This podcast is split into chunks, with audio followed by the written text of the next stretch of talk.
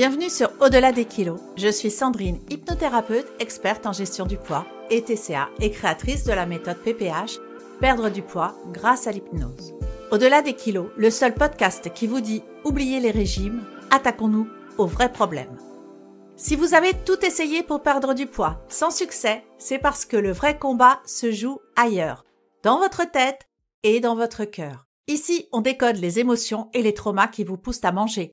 On vous donne des outils pour reprendre le contrôle et vous réconcilier avec votre corps. Et puis surtout, vous allez découvrir et comprendre pourquoi ces kilos sont là, quels sont les blocages et tout cela, vous ne le trouverez nulle part ailleurs. Alors, si vous en avez assez des solutions temporaires et que vous êtes prête pour un changement radical et durable, abonnez-vous au podcast et embarquez pour une aventure qui va bien au-delà de ce que vous indique votre balance. On se retrouve tout de suite pour l'épisode du jour. Hello mes rayons de soleil et bienvenue dans ce nouvel épisode de notre podcast Au-delà des kilos. Aujourd'hui, nous allons explorer ensemble un sujet qui, je crois, nous touche toutes, les blocages qui peuvent entraver notre perte de poids. Pourquoi, malgré tous nos efforts, on n'arrive pas à perdre du poids? Pourquoi même parfois on continue de grossir? Pourquoi on veut au plus profond de nous-mêmes se réconcilier avec la nourriture, mais rien n'y fait? Pourquoi cette lutte contre les kilos est tellement difficile? Je vais, comme chaque semaine, tenter de développer au mieux ce sujet important et surtout vous aider à comprendre pourquoi ça bloque et comment débloquer tout ça. J'ai écrit un e-book sur les trois secrets pour débloquer une perte de poids, plus qu'un énième e-book, celui-ci va plus loin que les sempiternelles explications. Je vous propose du concret, un passage à l'action immédiat. Alors si vous voulez agir dès maintenant et savoir exactement ce qu'il faut faire pour débloquer une perte de poids, je vous invite à télécharger gratuitement mon e-book Les trois secrets pour débloquer une perte de poids. Ne manquez pas cette opportunité de commencer à vous réconcilier avec votre corps. Le lien pour télécharger l'e-book est dans les notes de l'épisode. Ne passez pas à côté. By the way, n'oubliez pas de vous abonner au podcast, de laisser une note et un avis et de partager cet épisode sur les réseaux sociaux pour faire connaître ce podcast. Votre soutien compte énormément. Commençons par parler de cas concrets. Les femmes que j'accompagne dans leur parcours de perte de poids sont en grande majorité des femmes qui ont plus de 10 kilos à perdre, qui sont en grand surpoids ou en obésité. Ces femmes sont en grande souffrance et ont franchement tout essayé tout au long de leur vie. Souvent, il y a eu des résultats, mais au prix de tellement de privations et dans la durée, elles ont tout repris. Je me souviens de Sandra qui a commencé à prendre du poids vers 8-10 ans. Quand je l'ai rencontrée la première fois, elle était vraiment en obésité. Elle m'explique qu'elle ne supporte plus son corps et me parle beaucoup de toutes ses tentatives pour perdre ses kilos en trop. Bref, elle ne me parle que des conséquences, de kilos, de nourriture, que rien ne marche. Alors, comme à mon habitude, je commence à lui poser des questions pour mieux la connaître, et là, un flot de paroles avec quelques larmes afflue. Toute petite, on lui a toujours dit de ne pas trop manger, sinon elle finirait comme euh, tata euh, machin chose, qui est obèse. Elle avait une de ses grand-mères particulièrement incisive qui lui disait qu'elle n'était pas très jolie, parce qu'elle était ronde. Or, quand Sandra regarde des photos d'elle petite, elle était de corpulence complètement normale. Tout ce qu'elle a entendu sur elle, toutes ses réflexions, ses humiliations étaient fausses et méchantes. D'ailleurs, j'ai un épisode de podcast dédié à la blessure d'humiliation. Je vous mets le lien en description. À votre avis, qu'est-ce qui bloque sa perte de poids? Il y a aussi Laurie, qui, issue d'une famille obèse, s'est dit qu'elle serait forcément obèse elle aussi, que sa génétique ne peut pas l'aider. Comment peut-on retrouver une silhouette normale quand c'est inscrit dans nos gènes et qu'on est destiné à être grosse? Et puis, il y a Maude, qui a pris du poids à partir de l'âge de 20 ans, comme ça, sans raison. Et puis en parlant, à 20 ans, elle en a maintenant aujourd'hui plus de 40, Maud me dit qu'elle a dû se séparer de son bébé. Je reprends ces termes avec exactitude. Quand elle me dit ça, je pense qu'elle a dû accoucher sous X. Alors je lui pose d'autres questions sur cet accouchement. Et là, elle corrige immédiatement en me disant que non, non, en fait, elle a fait une IVG à 20 ans. Ils étaient étudiants tous les deux, donc évidemment une grossesse n'était pas envisageable. Ce qu'elle ne savait pas à l'époque, à ses 20 ans, c'est qu'elle resterait avec cet homme et construirait ensuite une famille avec trois enfants. Mais à votre avis, elle l'a vécu comment son IVG Pourquoi sa perte de poids est bloquée? Des exemples comme ça, j'en ai des centaines. Cela fait presque cinq ans que je suis spécialisée dans la perte de poids, alors j'ai entendu beaucoup de raisons de bloquer sa perte de poids. Mais évidemment, ce n'est pas vraiment volontaire, on s'en doute bien.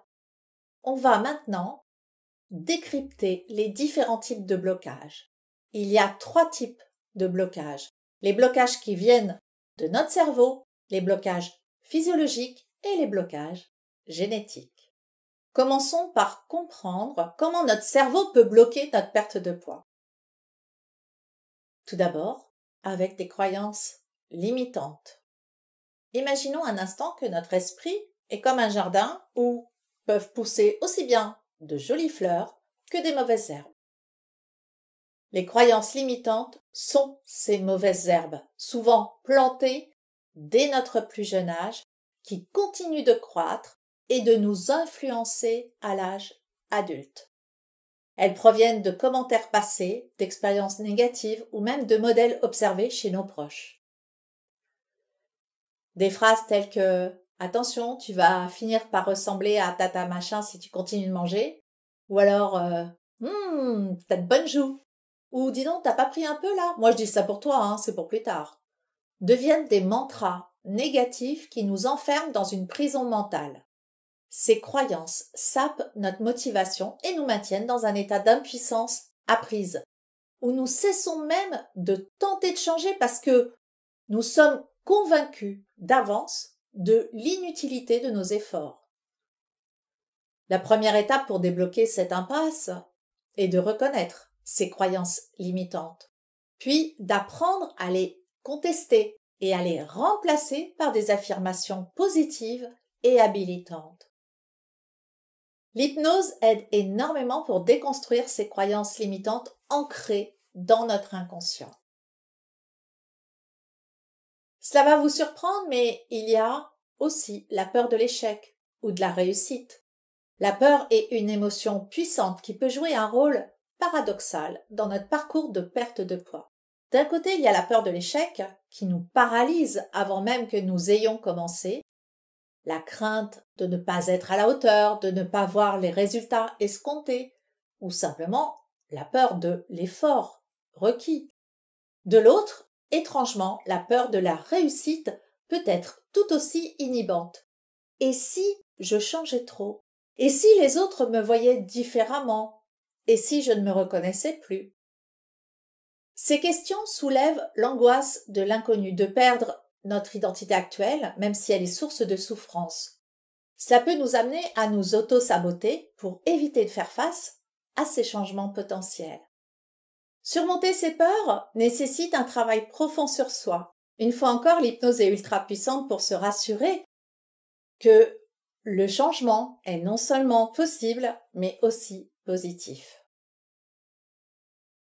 Il y a également certains événements de notre vie qui, vécus comme des traumatismes, restent des blessures ouvertes au fil des ans. L'exemple de Maud est très parlant. Lorsqu'elle a fait son IVG, c'était très tôt. Même, c'était une IVG médicamenteuse. D'ailleurs, qu'elle a en plus vécu entièrement seule, sans le dire à personne par honte du jugement.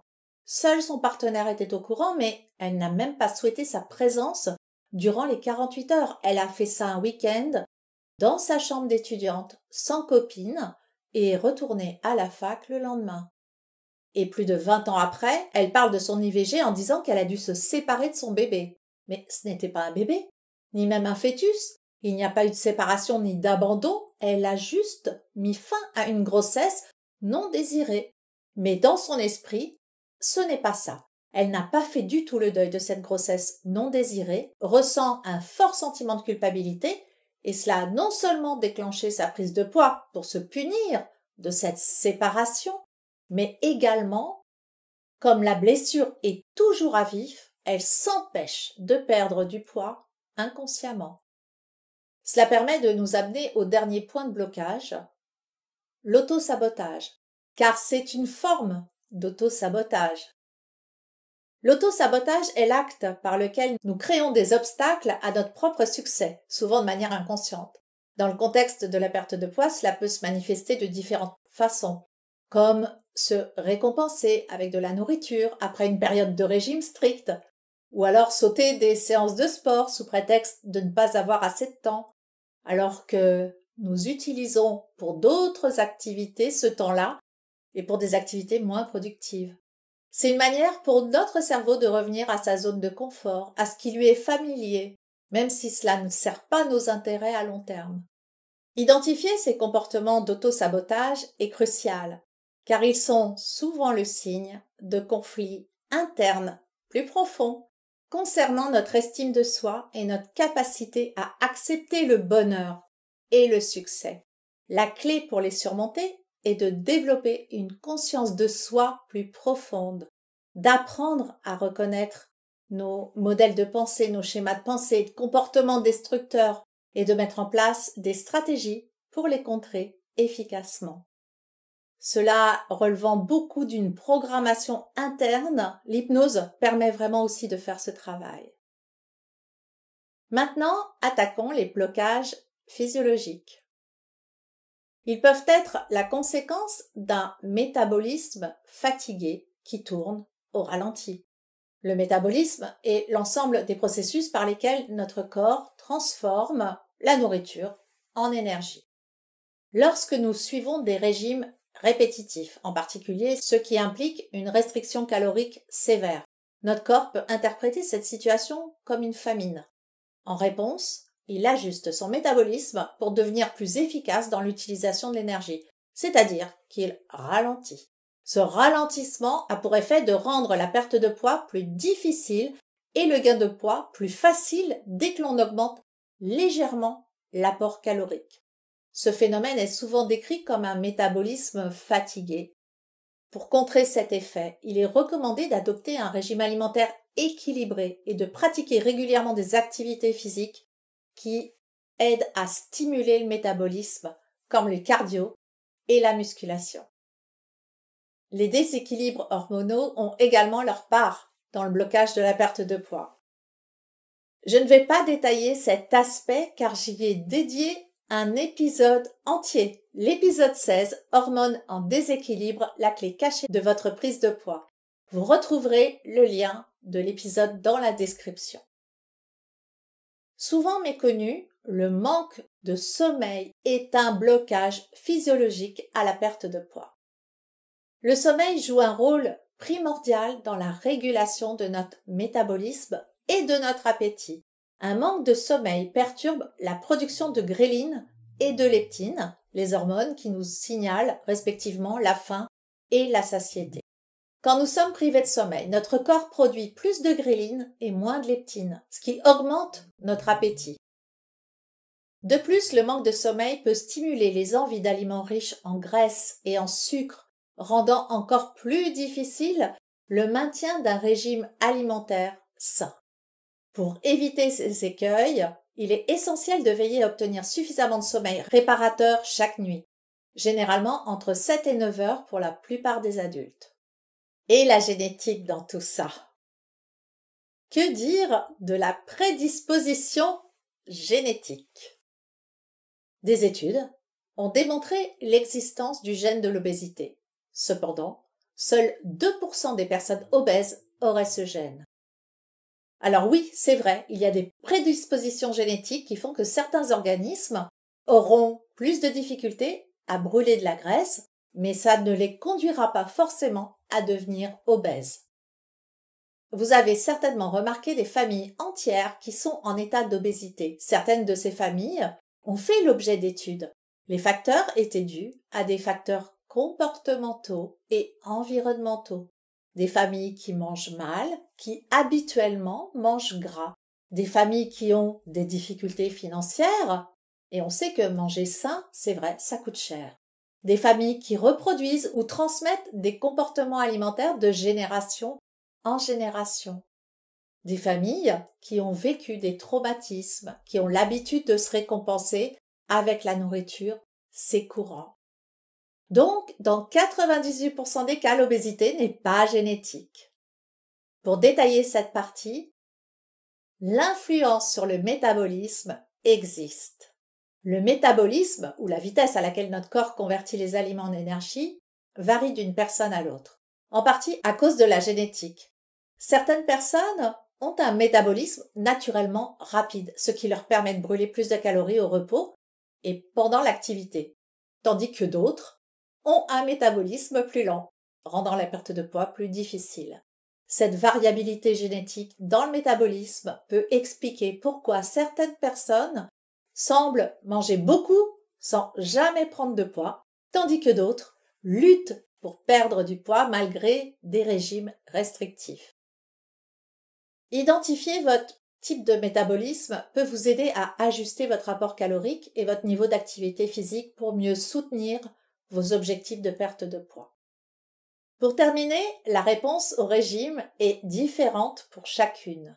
La recherche scientifique confirme que les gens répondent différemment au régime en fonction de leur patrimoine génétique. Ce qui fonctionne bien pour une personne en termes de perte de poids peut avoir peu ou pas d'effet sur une autre. Par exemple, certaines personnes peuvent perdre du poids plus efficacement avec un régime faible en glucides, tandis que d'autres peuvent voir de meilleurs résultats avec un régime riche en glucides et faible en graisse. Cette variabilité peut être frustrante pour celles qui suivent les conseils de régime universel sans voir de résultats. L'approche d'un accompagnement global et personnalisé qui tient compte de l'ensemble des facteurs individuels offre une voie prometteuse pour des stratégies de perte de poids plus efficaces. On arrive à la fin de cet épisode. Nous avons exploré les diverses facettes des blocages qui peuvent entraver notre perte de poids, depuis notre mental jusqu'à notre biologie. Retenez que chaque parcours est unique et qu'il existe des solutions pour surmonter ces obstacles. L'hypnose est un outil qui est de plus en plus intégré dans les parcours médicaux de lutte contre le surpoids et l'obésité, car l'hypnose agit sur différents aspects, ce qui est dans notre inconscient et qui bloque, changer notre comportement face à l'alimentation et même rebooster notre métabolisme en donnant envie de faire beaucoup plus d'exercices. Si vous ne connaissez pas l'hypnose, je vous invite vraiment à tester une séance. Elle pourrait vraiment être une révélation pour vous et voir qu'un changement est enfin possible. Restez à l'écoute pour notre prochain épisode. Reste-t-on obèse toute sa vie? Une question que vous vous posez certainement et dont les réponses risquent de vous surprendre. N'oubliez pas de télécharger votre e-book gratuit pour débloquer votre perte de poids et de partager votre intérêt pour ce podcast. Avant de nous quitter, je vous invite à vous abonner au podcast sur votre plateforme d'écoute préférée et laissez-moi 5 étoiles et un commentaire sur la plateforme où vous écoutez ce podcast. Merci d'avoir été avec moi aujourd'hui. Je vous souhaite une belle journée, soirée, nuit, où que vous soyez et je vous dis à très vite sur Au-delà des kilos.